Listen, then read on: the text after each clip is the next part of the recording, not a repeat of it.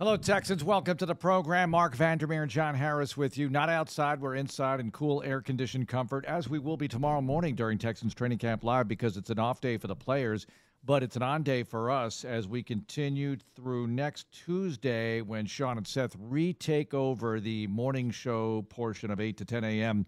on Wednesday. There will be a quiz on this later. Johnny, good evening. Let's do a couple of fresh takes from practice, and then I want to get into the tough decisions. We don't have to get into what they're going to decide, but where the toughest cuts are on this team, what position groups, and how that might play out, or what they're thinking right now. But first of all, fresh takes from practice today. What stands out to you? Alabama linebackers, mm. former Alabama linebackers. And not Will Anderson, because I think Will Anderson was listed as an Alabama linebacker last year. He was outside linebacker. He was a defensive end here. But either way, I'm talking about the guys off the ball uh, Henry To'oTo'o and Christian Harris. Whenever there's a run play with, with the ones in particular, and those jokers are on the field, they are running that sucker down. It is impressive. The very first plays, very I think it was the first two plays of the first team session, ran a toss one side on the first play, and Christian Harris ran it down and kind of wrapped up Dameon and, and kind of kind of slung him, turned him around as if you know he's tackling him, throwing him to the ground or whatever. And I, as I'm watching the play, I just see this kind of blur, because the play's taking a little while to develop, and I'm just see this blur. I'm like, man, who is that? And it's Christian Harris just flying to the football. Next play, same thing. A few plays later, I don't even know what the play was. I wish I could have seen the play. All I know was whoever was that running back took a handoff and was wearing Henry To'oTo'o not even one step into the play. Like To'oTo'o was right there as soon as the running back got the handoff. And I've seen that now from both these guys, whether it's filling gaps in the middle quickly, as To'oTo'o did, or running things down as you know the proverbial sideline to sideline. I think the linebackers. I wrote this in, in Harris hits. I think the linebackers might be the strongest performing group of any group on this team, of any group. Mm. I mean, you go up and down the lines that you know between Harris and To'oTo'o, between uh, I saw Denzel Perryman make some plays against the pass the last couple of days. Blake Cashman. Blake Cashman has been unreal. Blake Cashman is arguably one of the top five players in camp. So you start looking at linebackers and you're like, dang, uh, these dudes can run. And here's the other thing I thought about this as I was watching. See if you kind of go with me on this. The more that a defense can stay in its base unit, yet play sub package or do sub package things, the better off you are. Here's where I'm going with that. If you look out there and you were to see three linebackers, and at one point it was Harris, To'oTo'o, and Cashman, right? That's not really your nickel alignment, right? No. But Cashman's 40 time was probably about what Desmond King's was. And the reason I bring that up is you can do some things with Cashman to give it kind of a different nickel look, even though it's your base formation, if that makes sense. Sure. And because Cashman could cover running backs out of the backfield and do some of the things he can do, you get you get the opportunity to run some quote unquote sub package stuff with him.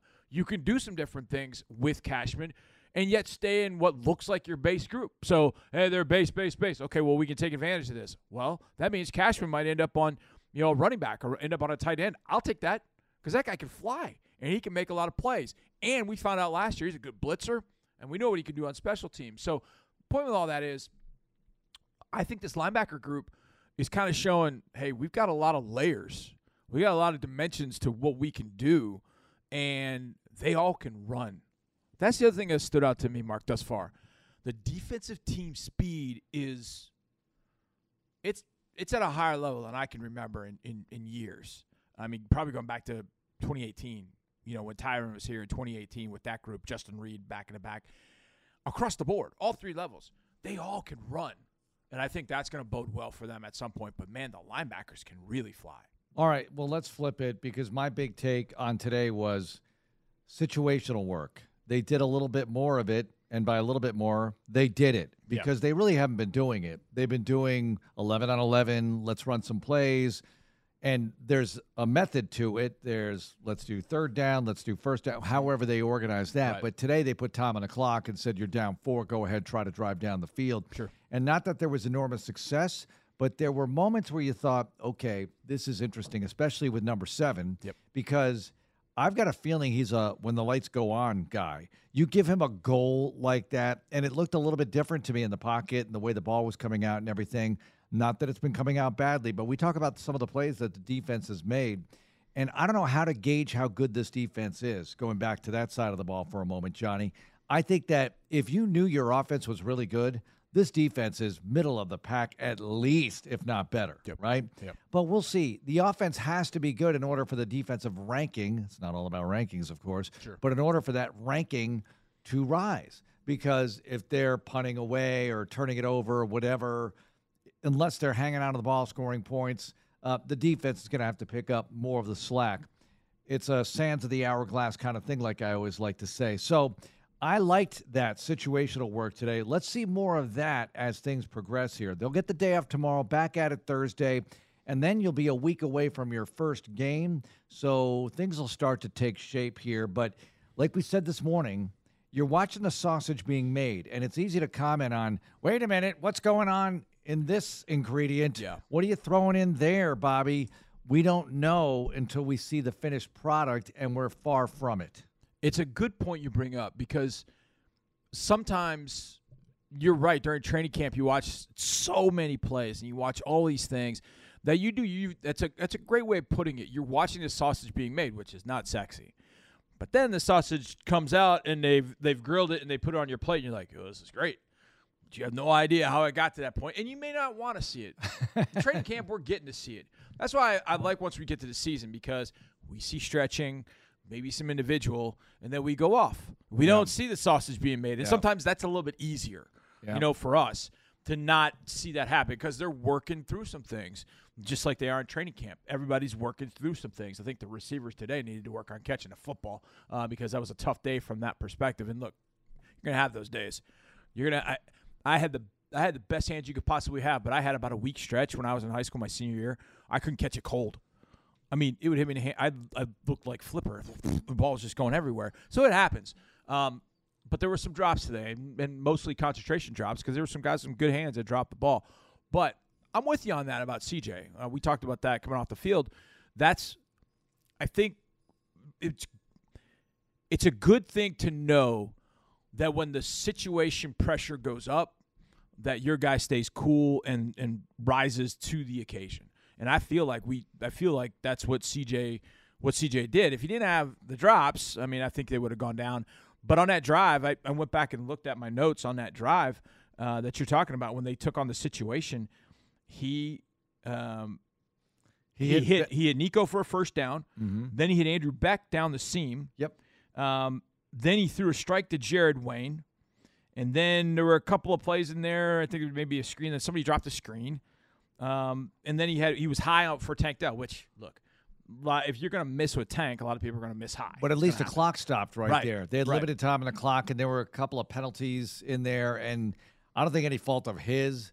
But this is what practice is all about. You're going to make your mistakes there. You want to iron it out. You want to see where you need the work as a squad. And like we've said many times, so much 11 on 11 work. I thought that that was a good little period today just to get them going. And you know that now that they've broken the seal on the situational work, we're going to get a ton of it because soon they'll have to do the quick field goal, all those things you need to do to play your first preseason game because you have to choreograph everything. You have to be ready for those quick switches, those sudden changes, uh, special teams, transitioning into offense, defense, all of it. So I liked it today. I like that we're getting there. It showed that you're getting deeper into camp. Well, today's August first. A week and a day, we'll be flying to New England. Yeah, That's Oh, yeah. crazy to think A week from tomorrow. Yeah, we talked about that with with uh, DeMeco. We talked about, man, coach, you play a game in a few, you know, in a few days, Yep.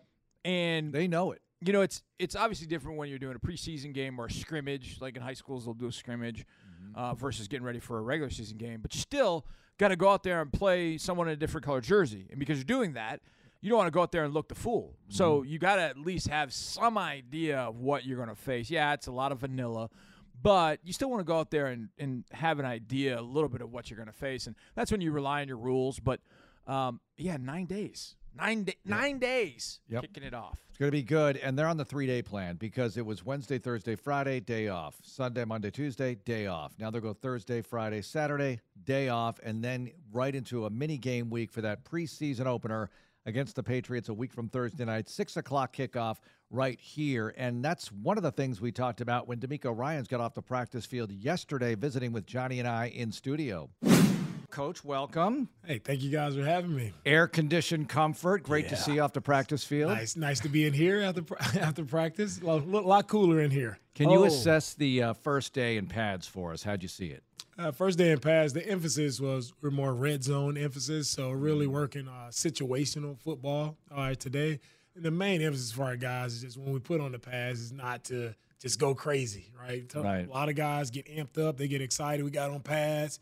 I just had to remind the guys this morning that okay, we are still teammates, right? and make sure we protect each other. So that's the first rule of our team is protect the team. So as we're you know, going through and working our tackling. We just want to make sure we're thudding guys up, giving them a good fit, but then let them go and finish. And I thought the guys did a good job of taking that to the field today. Coach, we were talking to Eric Murray uh, on Sunday, and one of the things that he mentioned, and Mark and I both noticed how much time you guys are spending, especially like your O and D walkthroughs, and and repping different looks. You know, using the coaches to line up and do different things. And he talked about the communication being a really big focus.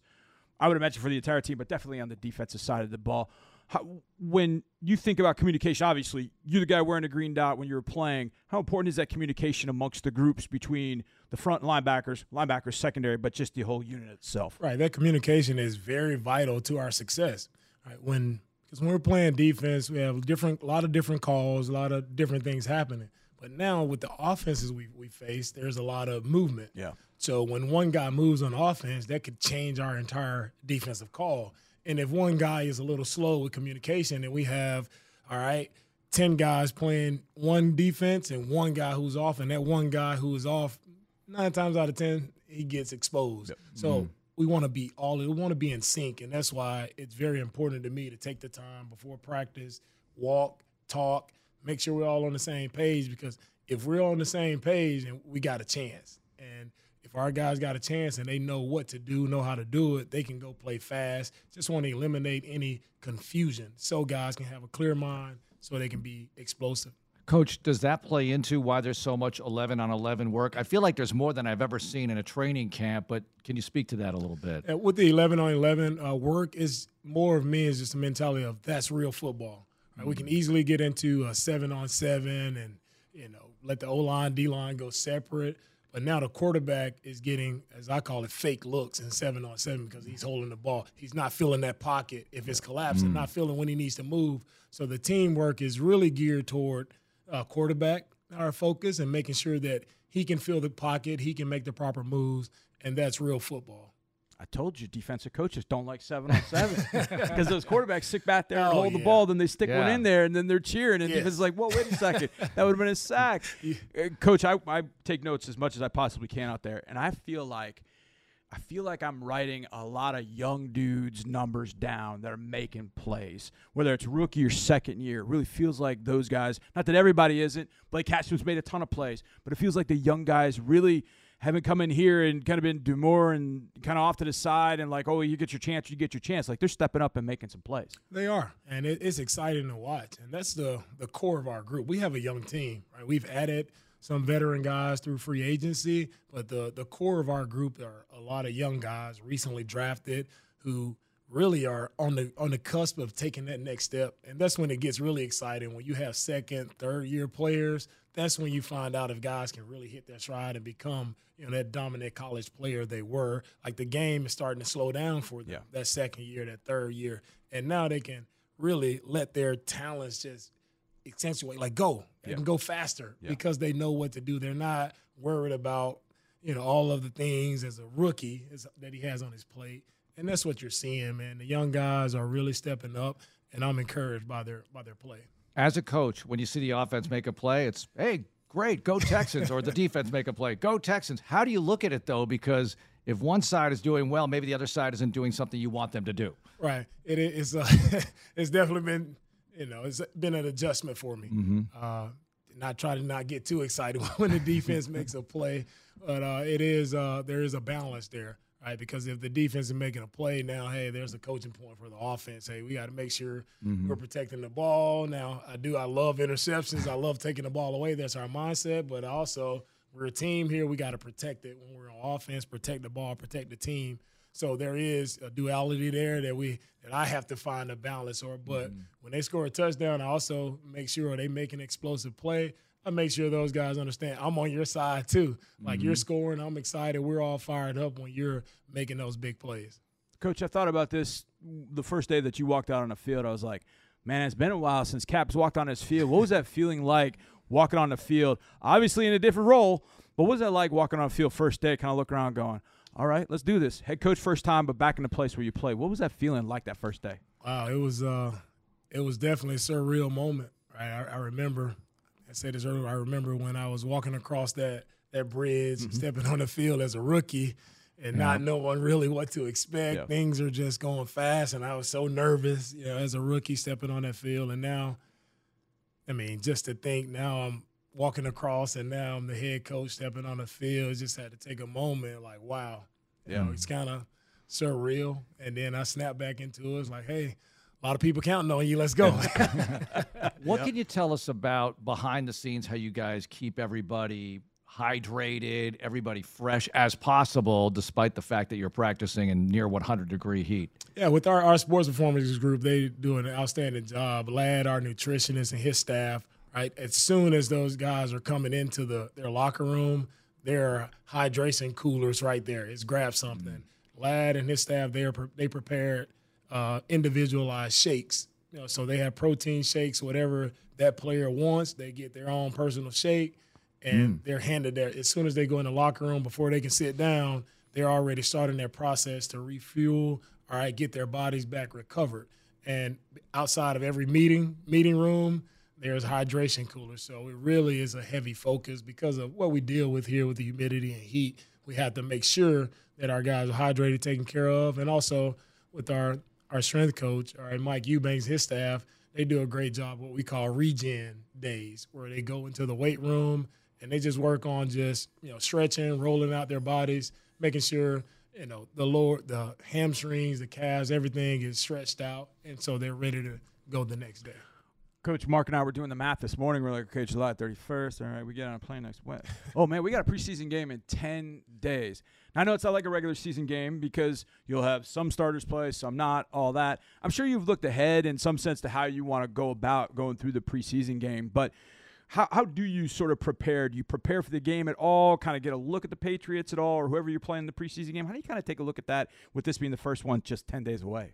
Right. Yeah. It's funny you say that. I said it in my team meeting. It just felt weird saying, hey, we have a game next week. Yeah. and just reminding the guys of the urgency, how we have to pick it up and continue to get better. But with that first game, it's kind of it's hard to let's call it game plan. Right. Right. But we want our guys to also make sure they have an idea of what they're going against. Right. Right. Most of the first games are pretty vanilla, offense, defense. You just want to get good tempo, good feel. All right. Have the quarterbacks go out, make some, you know, easy completions just to find a rhythm. So that's what you're looking for. Uh, then when it comes to who's playing, I've started to think about that in my mind as of who do we need out Right. there, who needs those reps, and it'll be a individualized plan for everybody. I'm not, I don't throw everyone in a bucket. Just say all of our starters need to play. Everybody's at different points of their career, so we'll go through that over the weekend. You've been asked a ton about quarterback reps, but reps in general, coach. How do you handle that? Is that a collective thing with your position group coaches? How do you guys go about doing that? Yeah, with, with reps, uh, myself and our offensive coordinator Bobby uh, Slowik, we go through the reps and see all right how many reps do we want per period, and then as we go to our coaches, we make sure the coaches understand that just because this set may say it's the ones, right? Don't just get locked into oh I cannot give another guy that rep. So mm. we want our coaches to be very selective. They know the plays that we're when we are on scripted periods.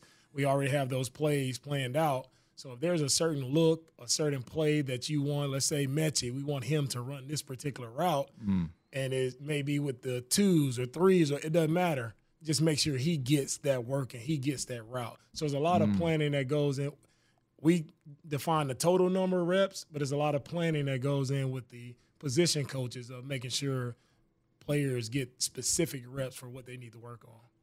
A lot of guys have gone through a lot of stuff to get here. Some it's a knee injury, some an ankle. Some guys are rehabbing for a summer. One guy in your team beat leukemia, mm. and that's John Metchie, and he's back in his training camp. Coach, I know you've, you've been asked about this a lot, but uh, I know Mark and I wanted to just ask you about what Metchie not only means to the organization, but just to show the fight to beat leukemia and get back on the field to help the squad this year. I mean, he means everything to our organization and what we're about. We want to be champions. We see the sign every. We want to be champions in every way, and he's shown that championship mindset, the mentality of you know what he's done in college, first and foremost as a player, being in coming into the league and facing the adversity that he's faced, and to see him overcome it. Yeah. Right, that's championship mindset. Right, and I just continue to see him working back into football it's taking time for him to get there, and that's okay. It's going to take time. It's been a while since he played ball, but he's headed in the right direction. He's doing it with a smile, doing it with a great attitude each and every single day, and it's encouraging and uplifting the others around him, and that's championship mindset. So encouraged with where Metchie is, and very pleased with you know where he's headed. You've been through so many camps with different coaches, different approaches. So, how do you handle the rest of the day, meetings, and whatever you do at night during camp? What can you share with us about that? Do you do some fun things with the players, try to keep it fresh? How do you approach it? Well, after after we're done with practice, the guys have you know, probably a couple hours to just recover, do some regen in the weight room or lift. Then we go right into we got special teams meetings. Then the guys will review practice film with their coaches and position meetings. All right, then I'll come in and I'll do a team meeting with the guys. And I try to keep it fun there, try to make it like a highlight reel of okay. all the good good plays that were in practice, try to highlight as much as I can. There are sometimes there are great teaching opportunities from you know how we can get better. And you can really highlight some guys on some of the stuff you may see as just a play, right? Guys don't know everything that goes into that play and seeing the the, the mental aspect of it right? Quarterback seeing that it's pressure and being able to side adjust and go to his hot read. Like I want to highlight those things to show that's what it's going to take to win games. So we keep that going, and then we actually go back out. After we finish that, we go back out, go for a walkthrough in the mm-hmm. evening, and then the guys are on their own. That evening walkthrough as a player is always a fun oh, one. Yeah. And when I say a fun one, I mean not really. so as you sit there, coach, and you're talking to the players, and you're looking and you know the guys are tired, but you've been in those seats. You knew what that was like. Are you kind of thinking about that as you're going through your message and kind of like, all right, I know I've got 10 minutes with these guys where they're cooked. Do you kind of have that feeling because you were that guy not oh, too long ago? I know that's the feeling. You yeah. have to be quick. you yeah. have to be mm-hmm. strong and be quick in those meetings. Right. I make sure I don't try to go longer than, you know, 20 minutes in a yeah. meeting because you start to lose guys, right? So I want to make sure it's – and make sure it's highlight offense, defense, special team, making sure everybody's right. involved. Ask guys questions on the spot, making sure they're ready, they know what they're talking about, they can answer, and just so their teammates know that they know what to do, they know what to say, how to do it. So just want to make sure everybody's engaged in those meetings and, and keep it light, keep it fun. All right, I promise this is not a global warming question, but, but, is camp hotter than it was when you were a rookie or your early days with the Texans? It feels that way. it, that, it, it, does feel that way. It is a little warmer nowadays. Uh, yeah. One thing I like about, you know, it's hot. Guys know it's hot. Nobody complains. Yeah. Like, that's, that's the cool part about our team. It's like nobody complains. They go work. Whatever we ask them to do, they do it with a smile, with the right attitude, and that gives us a chance. Nice. giving you a second to kind of you reacclimate as well because, like you said, this isn't Santa Clara either. No, I would imagine. nice. I would imagine it's hot, but kind of like this. Did you have to reacclimate too? Oh yeah, I definitely had to reacclimate myself and the kid. I had to get my oh, kids yeah. going. They're like, "Daddy, it's hot." It's like, get outside. We got to toughen up. Let's go. Real heat now. This is real. Absolutely. Uh, one more question from me. What about the family aspect? Because you have that tent area for the families, and sometimes the players can get reacquainted because they're away from from their families for a while, and so are you for that matter. Right. That, that's one of my favorite things about training camp. Uh, having a family tent. You know, we're thankful for our Cal Hannah providing the tent for for the families. Right, covered, air conditioned, nice, nice tent, nice and cool, so the families can enjoy practice. But those are the special moments. Those are the special pictures that you get when your kids are able to come on the field, whether you're a player, coach. You spend so much time away from them, but to get that 15, 20 minute interaction with your kids, with your wives after practice. Man, that's that's special moments, and those are those are some of the best pictures you get to Yeah. see. You get to throw the football with your with your boys, and it's uh it's a fun moment, special moment that I'm I'm very uh, thankful for. Coach, thanks a lot for the time. Best All of luck. Thank you guys. All right, there's your head coach, a little reloaded DeMeco on Texans radio. Fun to visit with him in the studio. Coming up, a little McClain reloaded from the morning visit at training camp. What did he have to say about a variety of things, including going around the AFC South a bit? It's Texans radio. So much to get to as we continue with our coverage of training camp here on Texans radio like the General John McClain, who visits with us every morning and will tomorrow morning as well, even though we're in studio with a player day off. We've got plenty of stuff tomorrow, including Jonathan Greenard, among other players. But we were talking about Will Anderson this morning, and Johnny was commenting on some in the national media still complaining about draft day trade capital or whatever, and the General went right to work on that. One thing, John, I don't think you mentioned when you were talking about the Will Anderson trade. They still have picks in the first three rounds. Sure. It's not like they're destitute. Now, um, it's amazing to me how many people picked the, te- the Cardinals to have the first two picks. Because Texans going to have second worst record in the NFL. I think as time goes on, you'll. I saw a thing the other day predicted they would win six, and worse than them were uh, Tampa, Arizona. Of course, there were like four or five teams they had with worse, including Indy. And I agree, Indy playing with quarterbacks only started what 13 games. Uh, did he start that many? 13, I think. You know, there, there's just no way he's not going to struggle. Just we're going to see him. He may rush for a thousand yards because he's going to take off the first sign of trouble, and uh, they they seem to have a lot of issues, and uh, so I'd be shocked if the Texans finished with the second worst record in the NFL, and I, you know, there was nobody out there. Jalen Carter was rated high, but he had so much baggage, and then Will Anderson was number two or number one, and a lot of people had Anderson rated as number one prospect overall. And the fact they still have picks in the first three rounds, I don't think I think that's going to be a great trade. You need a franchise quarterback, you need a franchise pass rusher, and you got both with the second and third overall picks. I think Caserio deserves all kinds of praise. Okay, you kind of alluded to it, John, in some sense. This question's for both of you. This is at that time of the year where there's a lot of previews and season totals, over-unders, and all that kind of stuff. What team do you think right now in the NFL, in your opinion, do you think is way overvalued? What team do you think is way undervalued? Can't use the Texans. What team, in your estimation, do you go, you know what? Media's kind of hyping this team up. I think this team is not going to be that good. Or I've got one. Nobody's talking about this team, but I think this team's going to be pretty good. Um, when uh, Carol and I went to Las Vegas to watch the first two rounds of the NCAA tournament in March, we we're looking. She was looking. I don't bet, but we're looking at odds. Mm-hmm. And I thought Seattle did a great job last year. Everybody was mm. picking them to have a chance to get the number one pick. They went nine and eight. They got the quarterback issues solved. They've had two great draft. They had a great draft, and it was sixty-six to one. So she put some money on uh, Seattle at 66 1. Now I think it's 30 to 1. So mine would be Seattle, you know, in a tough division, but they've got a stability in their front office. And uh, they got so much talent in the last two drafts.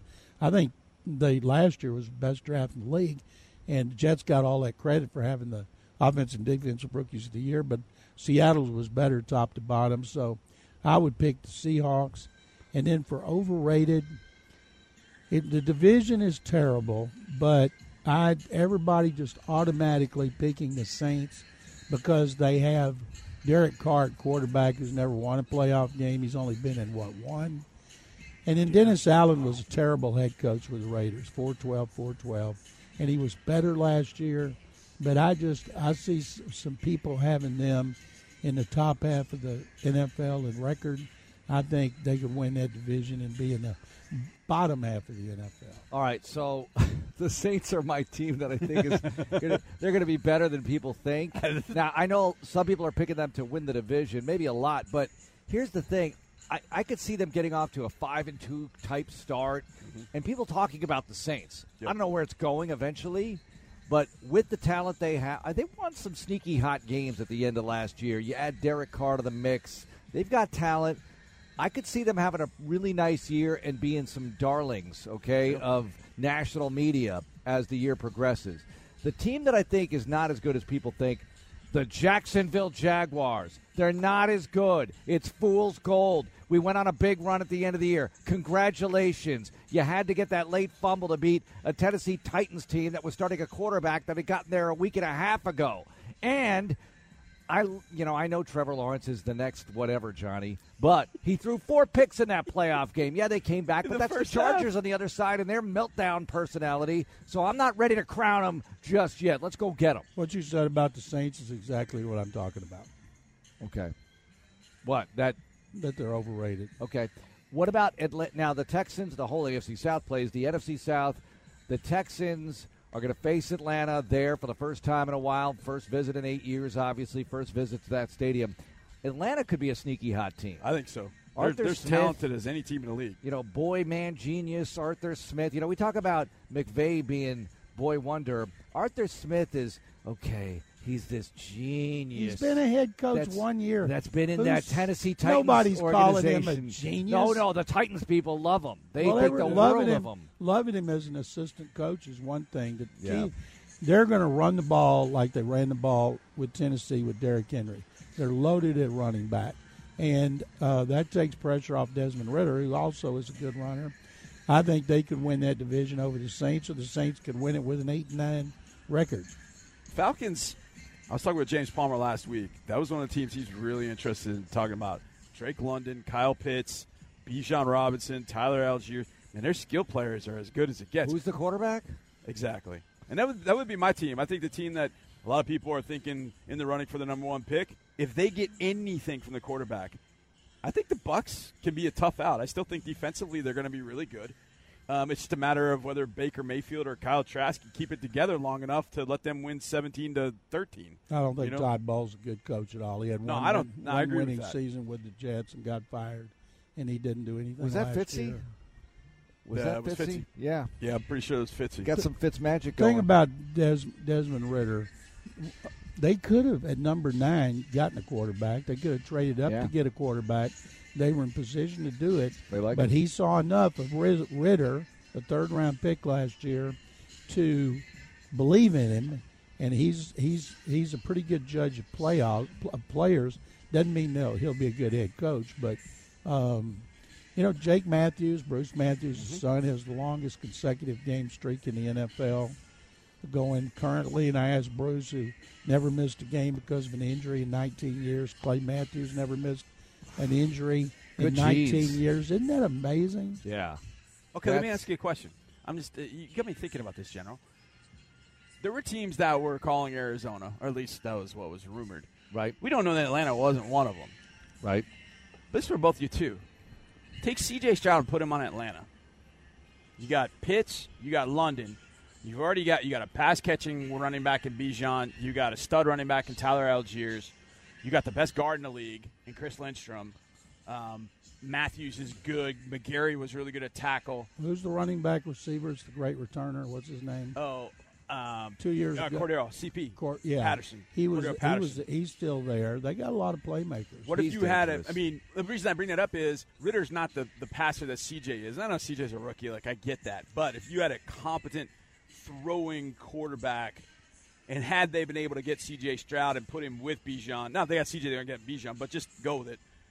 What's Atlanta with CJ versus what's Atlanta with Desmond Ridder? But, but CJ rookie versus Ridder second year, Ridder's watching Mariota flame out and Yeah. then take it over at the end of the year. You know that is good experience for Ridder right there. And let, while we're on the subject, let's talk about the Texans' offense here and what they need to do to step up. In that, I heard Seth and Sean talking about it, and you and I were talking about it last night on Texans All Access, Johnny. We have not seen that explosive practice by the offense yet. We've seen moments here and there, and like, ooh, look at that play, look at that play. But we haven't seen it strung together, General, the way that we're waiting for.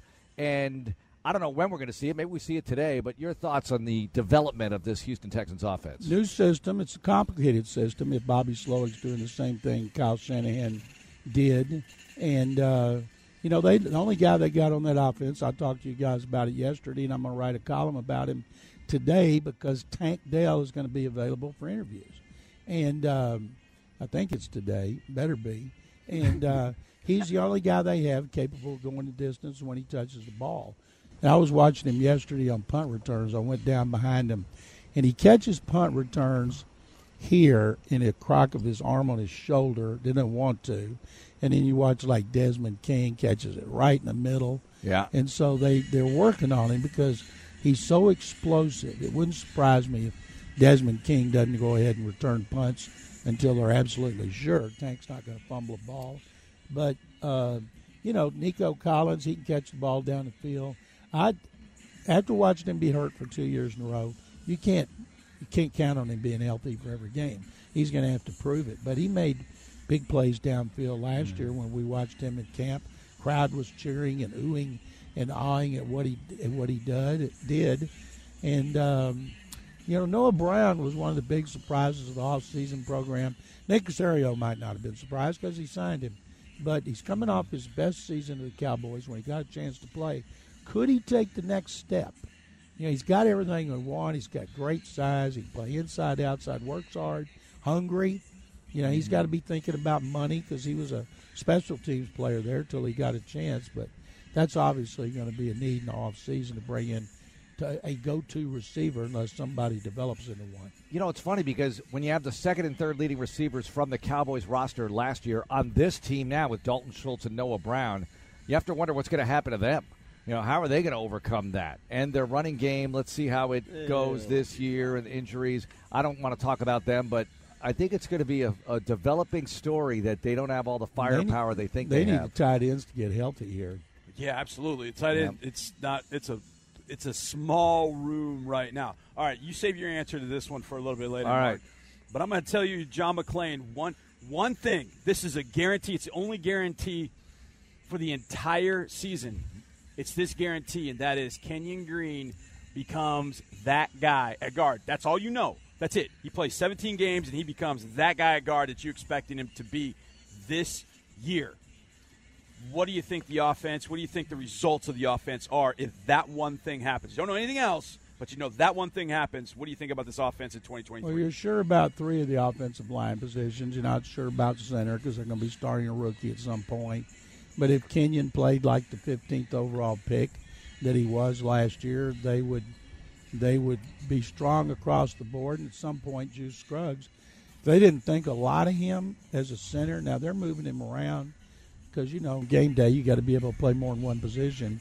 I often wondered, and this went back to uh, Xavier Su'a-Filo, who Bill O'Brien admitted later they moved him around too much in camp instead of letting him on one position after he'd been forced to miss the off-season program. He now admits that? By Or he that- later did? Nah, he admitted it later. Okay. And they had that archaic rule in the Pac-12 about Oh, yeah. being that you had to. I don't even remember what it was, but he has he's healthy and he had to miss a bunch of the off-season program. And so Oh, I yeah, yeah, always yeah, wonder instead of taking a rookie, you know you're going to count at one position and having him play that position and no no other. You know, right now Will Anderson's on the second team, Juice Scruggs, C.J. Stroud's rotating, Anderson's rotating. We know those guys are going to start. We know Scruggs is going to start. And I was asked the other day who I thought wasn't going to make the team from last year's draft, and I can't say for sure one of them. And, you know, right now, uh, I I just don't know because you watch them all out there, and even like Garrett Wallow is a really good special teams player, but they got some young linebackers, and uh, Ooh, that's a thick position right but if there. Kenyon Green plays the way they hope, boy, it'll help the running game for sure. All right, is it the craziest thing in the world for me to say? You just said Scruggs is going to start. Now, we'll see.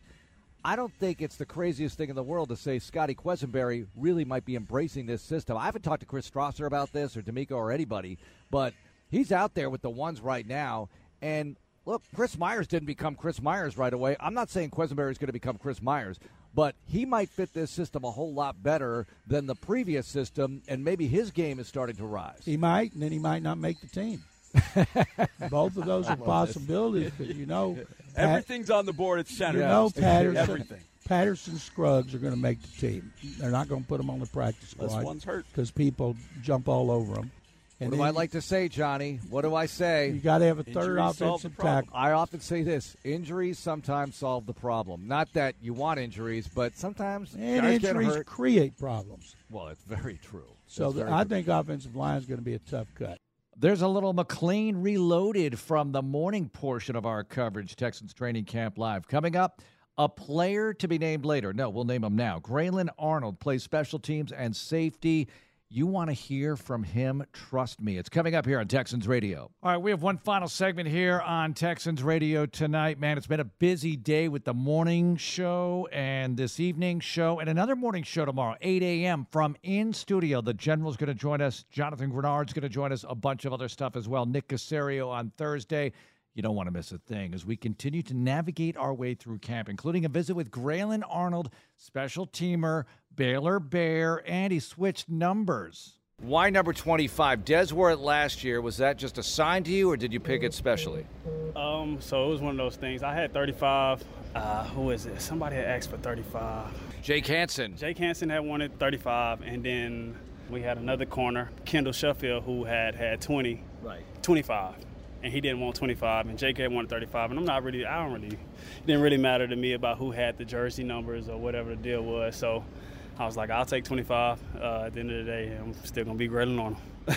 We were just doing the highlight film from last year. You made a couple of big special teams plays, more than a couple, but they showed up in the half hour highlight reel.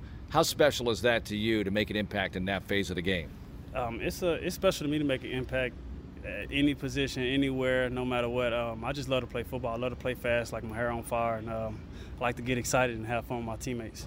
Sometimes you guys who play a lot of special teams don't get the breaks that some of the other guys get. We were talking to Alex Bachman about that. How does that go for you out here? Um, it's one of those things where it's kind of more so like attitude and effort. You know, at the end of the day, um, you got to get the job done. You know, um, your defense and the offensive guys sometimes, hey, they might go out there and they might have a long drive. You know, and then it's just our turn to you know to withstand our part of what we got to do for the team to win. What is it like facing this offense every day? Because after a while, you guys must know at least a bit what's coming. Um, so our offense right now, they they they pretty good. We got a lot of good receivers. Um, CJ, all of the quarterbacks, man, they throwing it pretty well. It's you know it's one of those things where it's, it's iron sharpening iron. You know, we all getting better each and every day, and uh, we just competing at, at the best level. All right, Kountze, Texas. That's where you're from. You went to Baylor, but tell me about your hometown first. Uh, it's one of those FFA schools, agriculture towns where you know a lot of cowboys and it's, it's real country. We got about 2,000 people population, small, small, you know, and it's one of those things where you know not too many people get to reach this level. Well, I don't even know anybody that has reached this level of you know of professional sports, but you know it's it's one of those things where it's a small city, so like everybody's behind me. You know, I, I can definitely feel the love and the support from my city, and really the all surrounding areas. So that's you know it's big to have that type of background behind you and that type of community behind you.